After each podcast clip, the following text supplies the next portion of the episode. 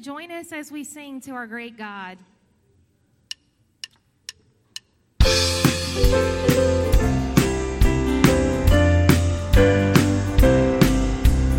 Years I spent in vanity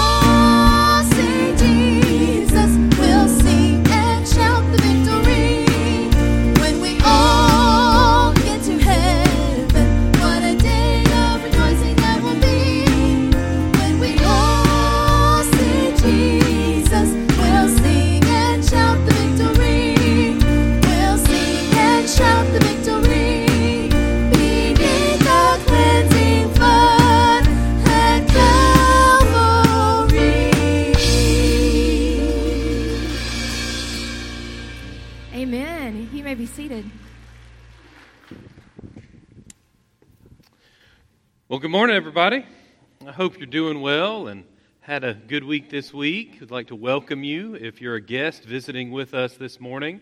My name is Matthew, one of the pastors here at Faith Family Fellowship.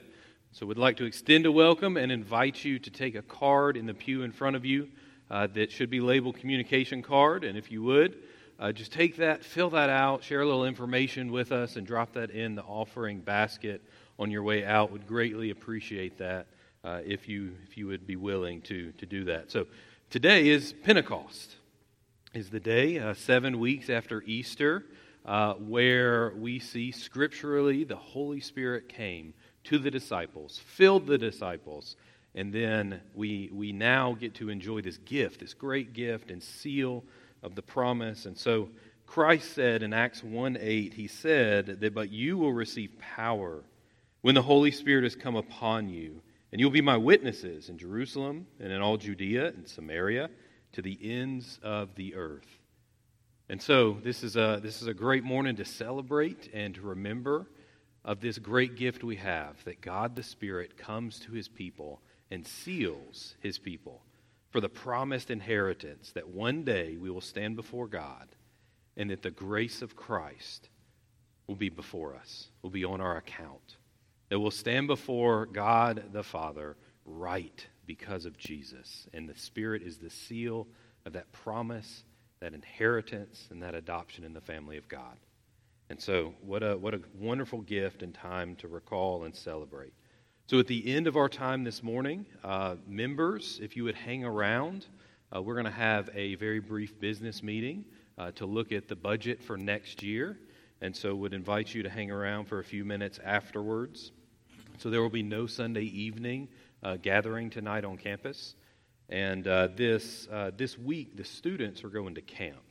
And so we'll be over in over across the bay. University of Mobile is where everybody will be staying be going out in the community doing a variety of uh, service projects and mission opportunities and would covet your prayers if you would be praying for the students and praying for those who are going out uh, would would ask you there to remember them in prayer and so also want to let you know at the end of this month june 26th that we will be having a, a retirement luncheon uh, for pastor joel and so it will be after our morning worship together And so i want to also let you know of that all right. Plenty of announcements.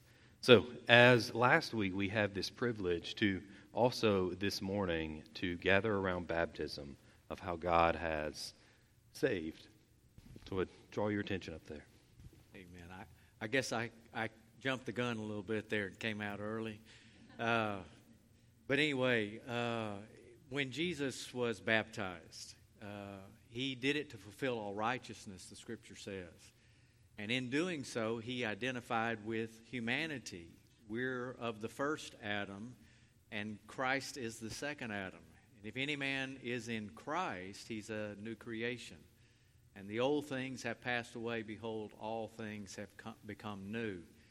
And so, uh, Oliver today, Oliver Collins, is coming this morning to confess publicly before you and before the world that Christ Jesus is his Savior and Lord. He's received him by faith, and uh, he is identifying with Christ's death, burial, and resurrection, and knowing that it pictures dying to an old life and being raised to a new life in Christ. So, Oliver. Now, Oliver just had birthday yesterday, and uh, he's uh, he looks like he's much older. He's just 15, and he's uh, I, I, feel like the incredible shrinking man beside him here. uh, but a, a, while back in his life, uh, he had come to great confidence that he had placed faith alone in Christ alone to be your Lord and Savior. Is that right? Okay. So, in obedience to the command of our Lord and Savior Jesus Christ, and on your public confession of faith in Him, it's my joy and privilege to baptize you, my little brother, in the name of the Father, and of the Son, and the Holy Spirit, buried with Christ in baptism unto death, raised to walk in newness of life. Amen.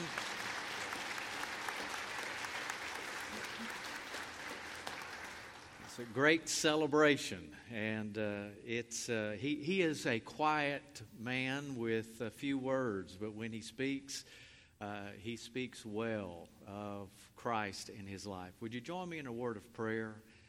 And Father, we do give you thanks for this grand privilege to see another one of your children confess you before not only his family, uh, but his church family, and not only his church family, but Lord, those who will be seeing by way of the internet. And in that way, it's an unusual thing in that he is confessing Christ before the world. I pray that you would use his life, all of his days upon this earth, for your glory and for your honor. And Lord, as he shares you with others, may others come to faith in Christ because Jesus is mighty to save, and he saves all that come to him by faith. And so we ask your blessing now on this time together. In Jesus' name we pray. Amen.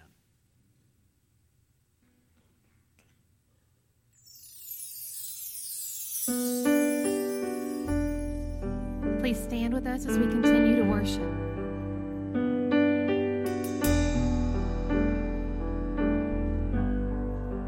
Thank you for the cross, Lord.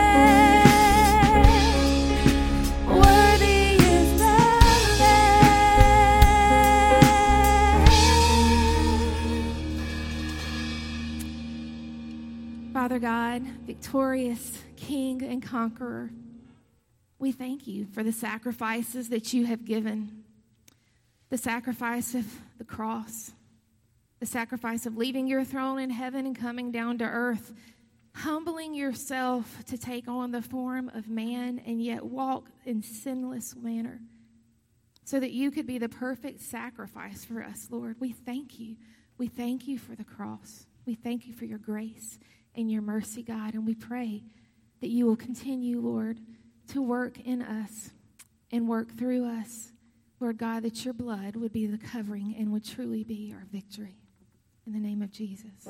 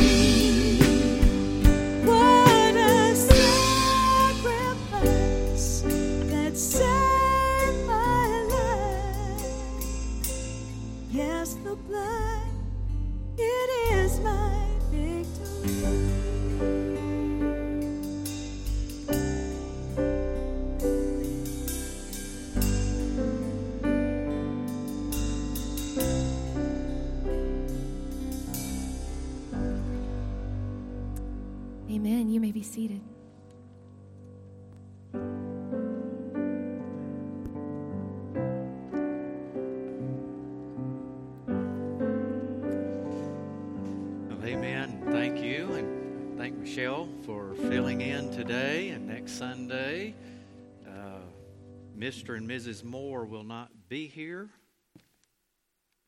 Alex and Mandy, um, Maddie.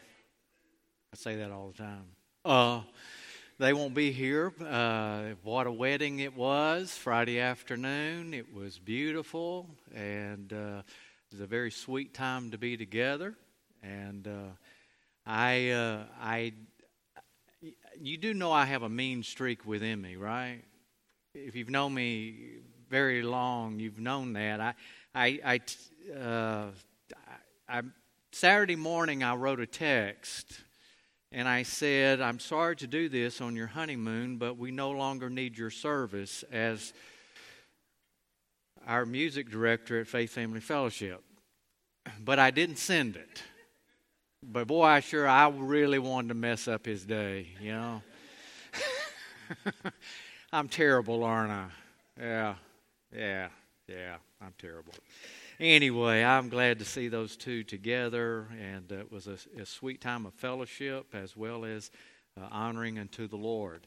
I, I don't know. I, the plan is because it's uh, uh youth camp this week and then uh, uh, children's camp that we won't be having service tonight or next Sunday night. The following Sunday night is uh, Father's Day, so we won't have Sunday night service that night, and then the the last Sunday night, uh, we'll have stayed for lunch. So I, I, that's what they're telling me. But I think they're afraid that I'm just going to try to unload everything on you at the last time here, and uh, I'd keep you forever at nighttime. So uh, uh, this morning will be the uh, the message for today. And if you have a copy of God's Word, let me invite you to turn to the book of Isaiah, uh, chapter 59. And I'm going to reference the whole of the chapter, uh, but uh, we're going to look in particular at verses 14 through 21, uh, and then zero in really on verses 20 and 21. So uh, while that may sound like a lot, uh, Maya, did you cry during the wedding? You sure look like you were crying up there. I just want to know, what, were you? The night before, okay. It, it was so it was sweat and not tears. So, blood, sweat, and tears. Okay. Anyway, you have a copy of God's Word. Uh, I want to begin reading in verse 14 and read down through the end of the chapter. Uh, and, and let me, maybe I should say this in prelude to that. Chapter 58 has to do with the ideal Christian response, and of which the first half of Isaiah 59 is we don't make it. So that's kind of where we pick up in verse 14. So he says, as he's talking about how mankind has failed, he says, Justice is turned back and righteousness stands far away. For truth has stumbled in the public squares, and uprightness cannot enter. Kind of a commentary on the justice system of our day. Truth is lacking, and he who departs from evil makes himself a prey. But the Lord saw it. And it displeased him that there was no justice. And he saw that there was no man, and wondered that there was no one to intercede. Then, boy, this is a big word. This interjection here is huge. Then his own arm brought himself salvation.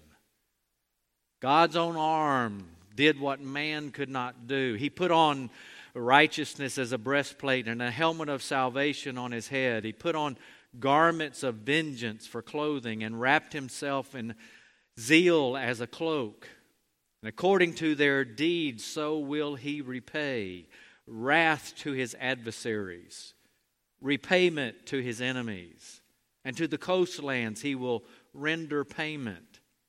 So they shall fear the name of the Lord from west, and his glory from the rising of the sun. For he will come like a rushing stream, which the wind of the Lord drives. And a Redeemer will come to Zion, to those in Jacob who turn from transgression, declares the Lord.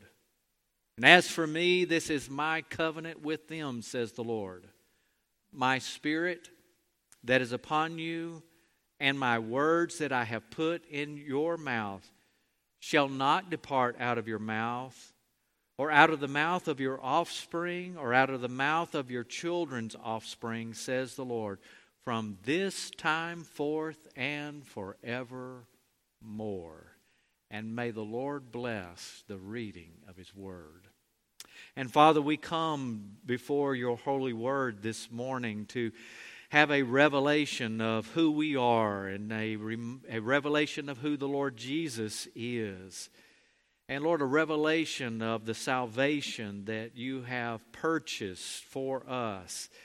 And to see the covenant that you have called us into, and to know that you fulfill all of your promises. And so, Father, we thank you that we have an overcomer, we have a conqueror, Jesus Christ our Lord. And help us today to be able to, by your Holy Spirit, see how we respond in our day and in our time to the, to the events that are taking place, to the news that we see, to the goings on that are happening around us, the things that are happening in the economy, the things that are happening at work or at school, to some of our hopes and wishes and dreams, as well as our anxieties and fears. May we be able to place them under the authority of our overcomer, the Lord Jesus Christ, and know that we do have the victory in Jesus. In His name we pray. Amen. Well, I want to give you an introduction to the, the message by going back and looking at the life of Job just very briefly. Because when you look at the life of Job, you see a man who does everything right. I mean, he's doing all the right things.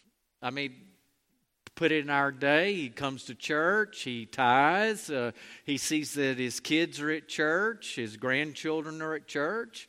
Uh, he treats his fellow man rightly, he gives to the poor. Job is doing all the right things, and yet look what happens in the life of Job.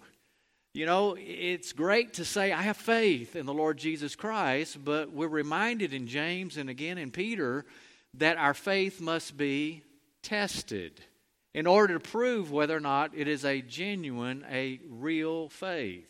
Because there's a human faith that we have. There's a faith that says, I believe in God. And yet there is a genuine faith, a saving faith that leads us to know that we know that we know that Christ has paid the debt for our sin and that we are in Christ Jesus. Our security is not in our works or in our goodness or in our following through on everything as we should, but it is in Christ and His ability to fulfill everything that He has promised for us. Now, when we look in the book of Job, if you look at chapters 26 through 31, you, you see Job's complaints. Now, no, none of you are complainers. And I'm sure if you're a parent, you have no, your children never complain about anything that happens. I, I, I know that. But Job was a complainer. Uh, Job was having all of these things happen to him. At first, he, he says it's okay. It's, you know, uh, uh, you know, the, the Redeemer lives. Uh, everything's going to work out okay, is kind of Job's perspective. And then he has some friends that come along and say, Job, this is your fault. And Job then begins to complain. And so it's uh, one of the most gracious statements. I, I shared this with my wife. Uh, this morning, I said one of the most gracious statements in Scripture is found in Job 31:40, where it says, "The words of Job are ended." You know, I, I say that I have uh, the best job on earth because I only work one day a week, and then everybody complains that I work too long. ha ha ha. And that is, when's he going to be quiet? When's he going to finish? When is he going to get to the end? And I'm sure that was what was happening with Job's friends was when's he going to get through with this? He just keeps complaining one thing after another, after another, after another. And finally, the scripture says he came to the end of his words. There was just nothing else left to be said. And then comes Elihu. Elihu is the friend that has a perspective of the justice of God. And so Elihu corrects him in chapters 32 through 37. And we're not going to read those. But uh, this is how he begins it in verse 2 of chapter 32. It says, And Elihu, the son of Barachel, the, the Buzite of the son of Ram, burned with anger. And this is why. He burned with anger at Job because as he heard Job's complaining, he said he, Job, justified himself rather than God. You see, we really don't have a reason to complain, is what he was saying. Because God is just and he's righteous. And, and though we've done all the right things, you and I can be guaranteed that God is going to test our faith. It is going to be tried. And you and I need to have our faith tested time and time again to know whether or not it's genuine or it's false. Is it a is it a saving faith that perseveres or is it a human faith that is conditioned upon everything being okay and all right? And so then thirdly, the Lord converts Job in chapters 38 through 42. Uh, you'll remember he says, Now, he spoke to Job out of the whirlwind, and he said to Job, Now, you sit down and you listen to me. Where were you when I uh, poured out the foundations of the earth? As if you know everything. Job, do, do you really are you really able to understand what all is going on around you? And the answer for all of us is we have just a sliver of knowledge. And yet, God declares in His Word that He knows all things. He knows everything about us. He knows the, the thoughts that we think before we think them, the words that we say before we say them. God knows exactly what you're going to do. He knows exactly how many cells you have in your body, how many hairs you have on your head. He is full of knowledge from one end of the universe to the other end of the universe and beyond. God is all knowing. And so he says in, in verse, uh, chapter 40 and verse 4, Job says, Behold, after hearing God say all of this, where were you? How do you know? What did you, what did you add to anything? Job says, Behold, I am of small account. What shall I answer you? I lay my hand over my mouth. In other words, it's just time to be quiet. It's just time to be quiet. Now, we're talking about that in the context of this chapter that I hope will reveal in a fresh and a new way to you that God is your overcomer. Christ is your victor. If you're in Jesus Christ, He is your victor. But that's on the backdrop of number one, man, uh, God's divine disposition. Back in verse one, we didn't read it earlier, but but it tells us how God is toward us. Behold, the hand of the Lord is not shortened that it cannot save, or his ear dull that it cannot hear. Now, we talk about somebody's disposition, it means they're bent. Are they bent toward being angry or accepting and loving?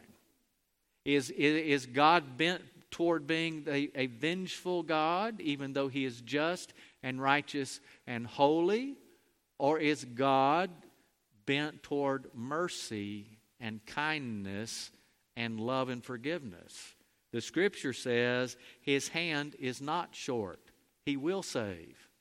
Jesus did not come into the world to condemn the world, but that the world through him might be saved. So God's disposition toward us is that He wants to save, He seeks to save. But there's a problem. Now, this, we're going through this sermon real fast because this is point number two. Okay? Man's problem is his human condition. And it's verses 2 through 15. Notice what it says in verse 2 But your iniquities have made a separation between you and your God, and your sins have hidden his face from you so that he does not hear. God is good.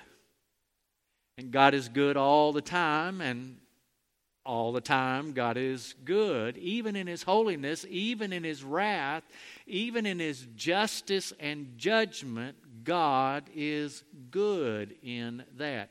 He can do no other because that's the character of who He is. But man, man in our condition, verse 2 says we are there's a separation. In verse 3, you just have this you just have to follow through in your Bible, okay? Or do it as homework. In verse 3, uh, man is full of corruption. In verse 4, it tells us we're, we're full of deception. We, we lied, cheat. Uh, verse 5 tells us that all around us is destruction. And, and you and I, you know, we, we've known peace for uh, some few years here, but we, all of my life, the United States has been in some kind of conflict.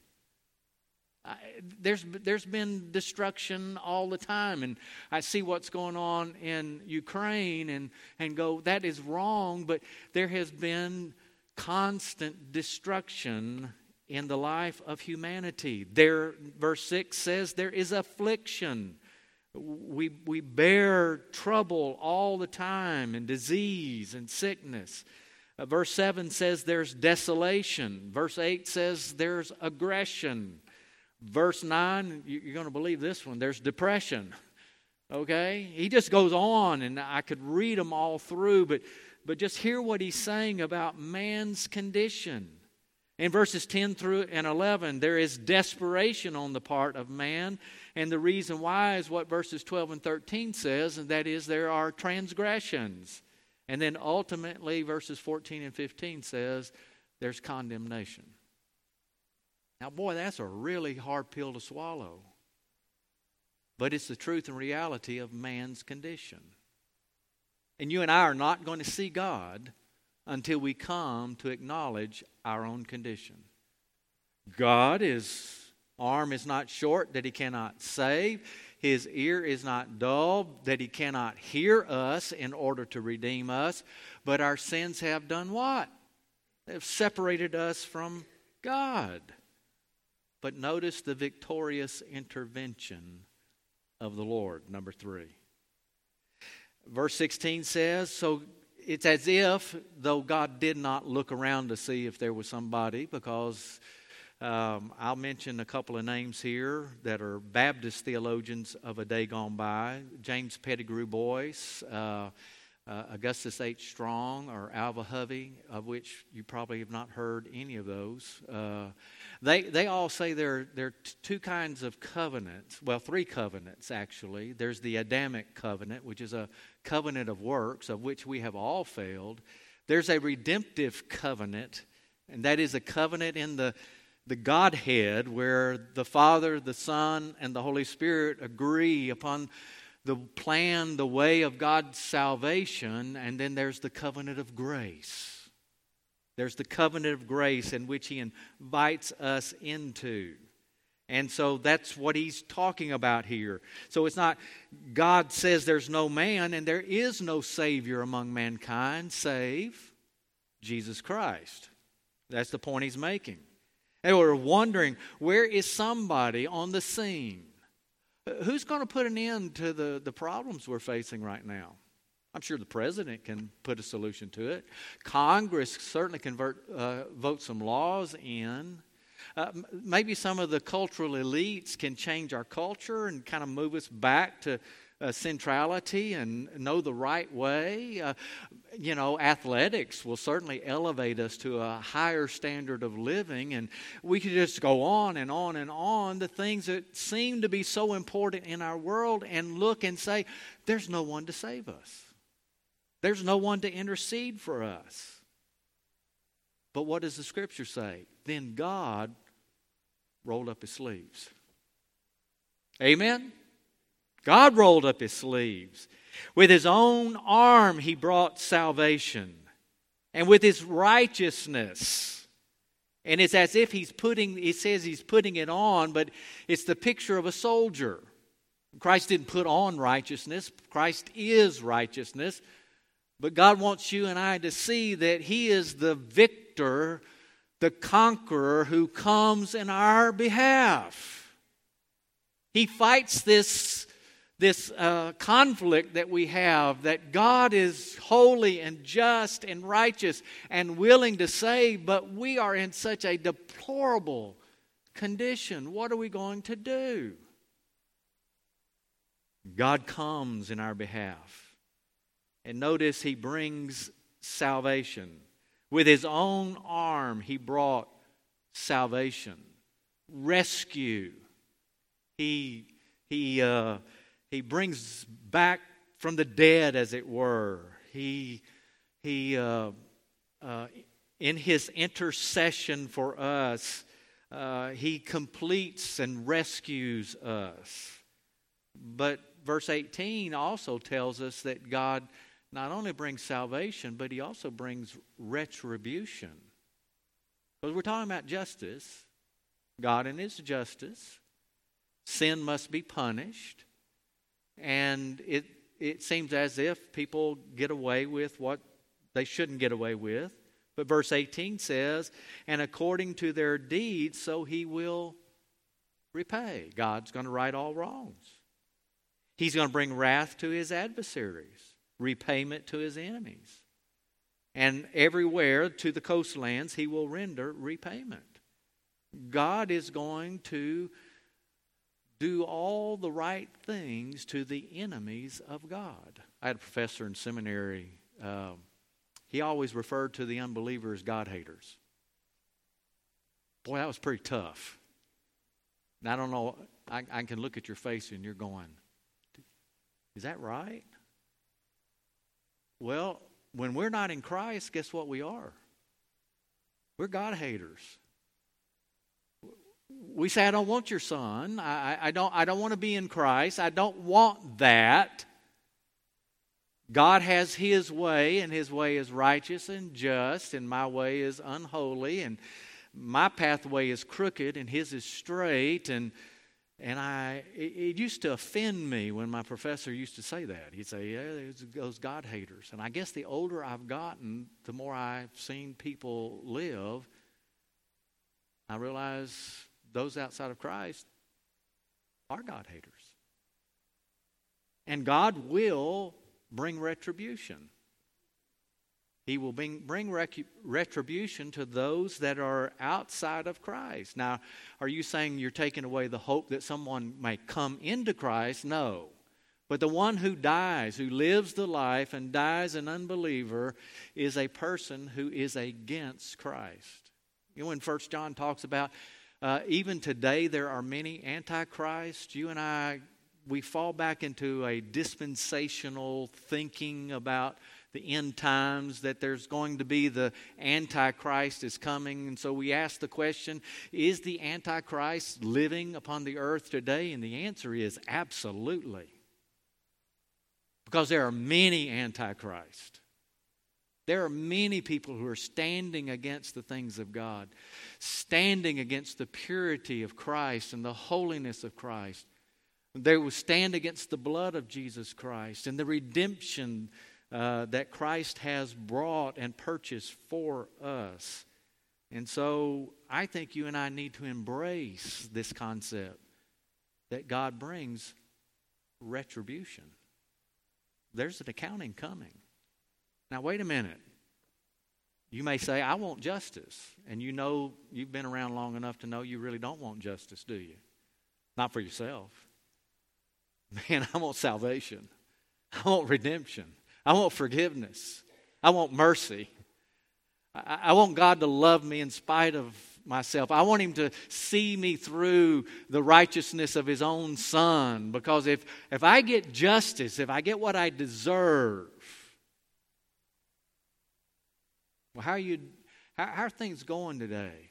Man, anything above hell is grace. Amen?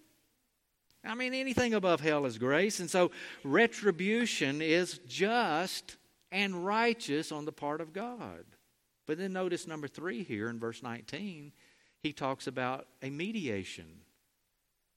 A mediation, the one who comes to rescue us, the one who comes to intervene in our behalf. The scripture says he, he mediates for us so that they shall fear the name of the Lord from west and glory from the rising of the sun. For he will come like a rushing stream which the wind of the Lord drives. And go into the next verse and redeem us. Uh, God's going to stand in the gap for us. We who were enemies of God have been made to be friends with Christ. Uh, we who we who were separated from God because of our sin have now through grace been made to be joint heirs with Jesus Christ. So there is a mediation on God's part, and then there is a redemption. And he, the Redeemer will come to Zion, and when he says that, he's referring to the people of God. He comes to us, to those in Jacob who turn from transgression, declares the Lord. Now, there is a condition that's here in this verse.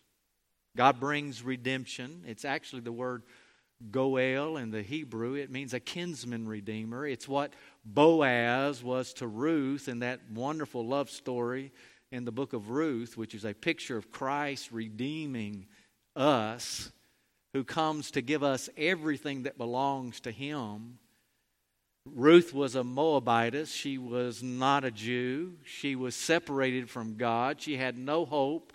She was without hope, and she comes to uh, with her mother-in-law back to Israel, and the question is asked: Is there not a redeemer, a kinsman redeemer, who can rescue her? And when she goes into the barn that evening, while Boaz is watching over his grain, the scripture tells us that Boaz throws his cloak over her. It's a picture in the Old Testament of saying, Everything I have belongs to you. I'm taking care of you, I am covering you. Even the word for redemption in the Old Testament or atonement is to cover.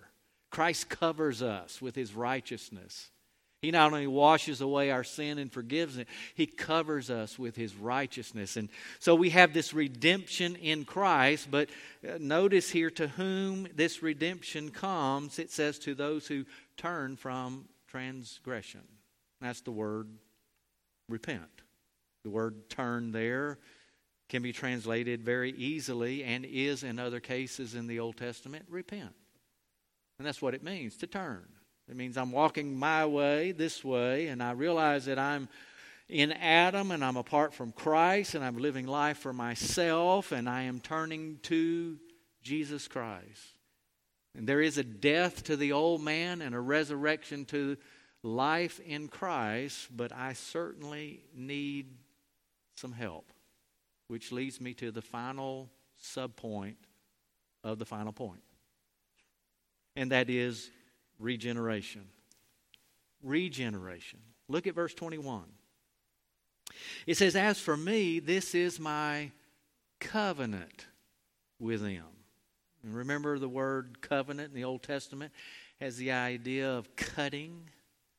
You cut a covenant. It's what David and Jonathan did out in that field that day when they made a covenant with one another uh, they, they literally cut themselves to make a pact to themselves. Uh, your family will be my family. My family will be your family. If I die first, you take care of them. Uh, there's that beautiful picture of that loving kindness of the Lord, that grace and mercy of the Lord. And as for me, this is my covenant with them, says the Lord. And I want you to see two things in particular that are here. He says, number one, my spirit that is upon you. And number two, my words that I have put in your mouth. You and I come into a covenant relationship with God, which is God's promise and His pledge that He's going to fulfill the salvation that He promised, the uh, restitution that He said He's going to bring, the redemption uh, that is there, the intercession that He provides for us. He's going to fulfill all of that because He's made a covenant with us, made a promise. And the way that covenant comes to us, He says, is two ways. Number one, by the living Word of God. How do I know who God is? How do I know He's Savior? How do I know He's mighty to save? Because I have some warm, fuzzy spiritual feeling down deep inside. You know, people have lots of warm, fuzzy feelings about lots of warm, fuzzy things on lots of warm, fuzzy days. I mean, that's life. You have bad days, you have good days. And so to say that I, I, I have a very, that's a spiritual moment. How many times do I see that on uh, uh, the television or in a show or in an advertisement? You know, I, I had a, this was a spiritual moment. I, I went out into nature and I communed with nature, and it was a very spiritual moment. Huh. How do you know it was spiritual? Well, it touched something down deep inside of me. Well, it may be inspirational, but not necessarily spiritual. Notice what he says here for the word of God that I put in your mouth. Hebrews 12, uh, pardon me, 4, 12 and 13 says, For the word of God is living. You see, the word of God brings life. Our problem is we're dead. We cannot know what life is apart from the Word of God being spoken to us. It brings life, it's active, it's sharper than any two edged sword. It pierces to the division of soul and spirit, of joints and marrow. It is a discerner of the thoughts and intentions of the heart, and no creature is hidden from his sight by the Word of God, okay?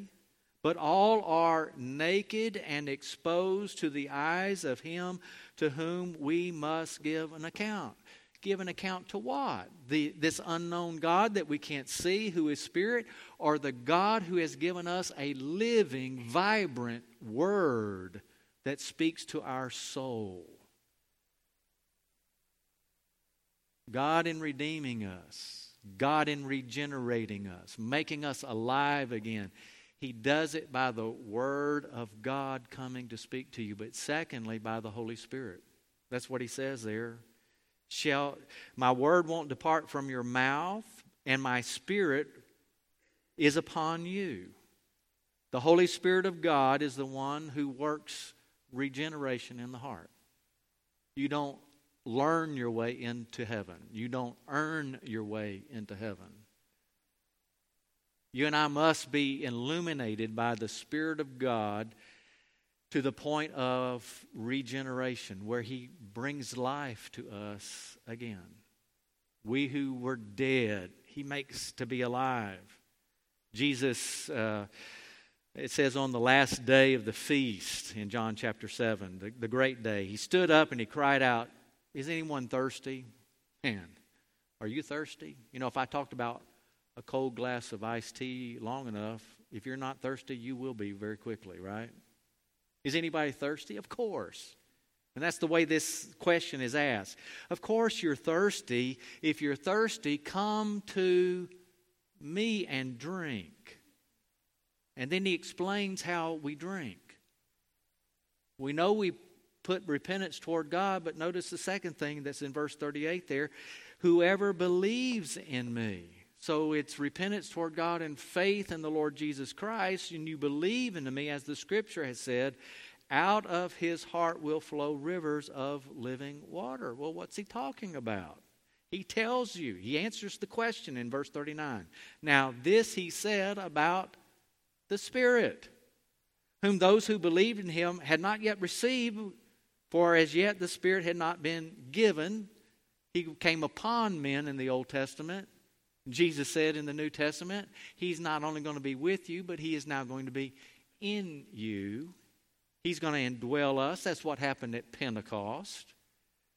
It came to live inside of us, and it's through the Holy Spirit of God that life comes. You know that you've been born again of the Spirit of God because the Word of God has laid you bare to your soul, and you know your condition that you are undone, unclean, unrighteous, unholy. And then the Spirit of God begins to illuminate and reveal to you who Jesus is. You see, that's, that's what brings salvation. It is looking to Christ and knowing that Christ is our victor, He's our conqueror. There is no hope anywhere else. I've got a book on my shelf at home. The title of it is Systematic Theology. And I'll give you one guess as to what it's about systematic theology. And in it, the author says this A covenant is an unchangeable, divinely imposed legal agreement between God and man that stipulates the conditions of their relationship. I'll read it again. A covenant is an unchangeable, divinely imposed legal agreement between God and man that stipulates the conditions of their relationship. It is divinely imposed to show that man can never negotiate with God or change the terms of the covenant. We don't make deals with God. God, if you'll get me out of this trouble, I will. Doesn't work with God. The deal's God's deal. It comes from God. The covenant, the contract is His. You and I sign it by faith. Okay? The parties of the covenant of grace are God and the people He redeems. Participation in that covenant requires faith in the work of Christ as our Redeemer. You and I will not see Christ as our Redeemer apart from the living Word of God and the life giving Holy Spirit who regenerates us. But it is through those two avenues that God brings us to repentance toward God and faith in the Lord Jesus Christ, whereby we enter into this covenant of grace. Participation in that covenant requires, I already read that. Faith is the beginning, and obedience in the continuing is the continuing evidence of that covenant. Let me read that again. Faith is the beginning, and obedience is the continuing evidence of that covenant. In other words, we put faith in Christ, regeneration has taken place, and we are born again, but there is a life of perseverance. That's how we know that we are in Christ. But that's how we know it's genuine. That's how we know our faith is real. That's why Job was tested. That's why Job had to hear you're justifying yourself and not justifying God. You've gotten your eyes on you and you've gotten your eyes on other people, Job, and you need to get your eyes on the Lord. And when he got his eyes on the Lord, what did he do? He put his hand over his mouth. He said, I, I had heard about you with the hearing of my ear. Now I see you with my eyes. You're my Savior. You're my Redeemer. You're my victor. So those who have genuine faith in Christ will see his work of grace evidenced in continued obedience to him. I didn't write those words, somebody else did. But I think they go true to the, the whole of Scripture. When Christ does a work of salvation in you and I, it doesn't mean we're perfect. Well, we are complete in Christ Jesus. We are, in the eyes of God, because of the work of Christ's salvation for us, we are complete and whole. But we're still in this body of sin and we still struggle. But in Christ, when we depart from the Lord, we're reminded to do what? To not say that we've not sinned. If you say you haven't sinned, you're a liar and the truth's not in you. But if you have sinned, he, you're to confess it to him. And he is faithful and just to forgive you of your sin and cleanse you from all unrighteousness. So, this is what he concludes this chapter with. And I want you to walk out of here being able to answer the question Have you, through the living Word of God and the life giving Spirit, come to be in this covenant with Christ through repentance toward God and faith in the Lord Jesus Christ, whereby new life has come? And you know the new life is there because you fail, but He doesn't. You sin, but He restores. When we, when we begin to get our eyes off the Lord Jesus, all of a sudden the, there is this working of the Holy Spirit of God that within our soul that draws us back to the Savior. It says, Look unto Jesus, the author and the finisher of your faith. Where we're like Peter when we're bid to come walk on the stormy waters and we get our eyes on the storm, we begin to sink into the waters. And Christ restores us. It's how you know you're in Christ. And so I'm kind of looking at, you know, this is, I got th- three more Sundays after today. What do I want to leave you with? I want to leave you with the idea of knowing that you're in a covenant with God. You're in a covenant relationship with Him, and the promise is made by Him. And you will know you're in Christ because you continue in Him. And yes, there will be times of disobedience in the life of a believer, but God always disciplines His children and brings us back to Himself. Always. Always. So, are you in Adam or are you in Christ? Have you come to trust the Lord Jesus and say, you know, there is nothing more lovely than the Lord Jesus Christ? What Christ did on the cross of Calvary? And maybe you're sitting here and saying, I don't see that, but I want to see that. And the way to see that is by getting in the living Word of God and let it bare your soul. And then ask the life giving Spirit to breathe life into you. And to know that just like Lazarus was dead and cold in that grave, and behold, he began to stink, Jesus said, Lazarus, come forth, and bam, he came alive. And that's what Christ will do for you. And so, Father, we come to surrender our lives to you, fresh and anew today. Lord, as our victor, our crowning king, our warrior, our conqueror, who has come and fought the battle of sin, death, hell, and the grave, and has come out victorious and calls us to salvation and has given uh, to us a living word that makes our lives bare before you and to come to acknowledge the condition of our own hearts so we see the disposition of your heart to know that you are in the business of redemption. You are the one who comes to intervene in our lives by your grace and by your mercy, so that, Lord, we don't want justice. We want what has been purchased for us through Christ on the cross of Calvary. And you made it so clear it's repentance toward God and faith in the Lord Jesus Christ. And Lord, when that is true, it is a picture of what regeneration has done in our souls. And we will long to walk in obedience with our Lord and Savior. In His name we pray. Amen.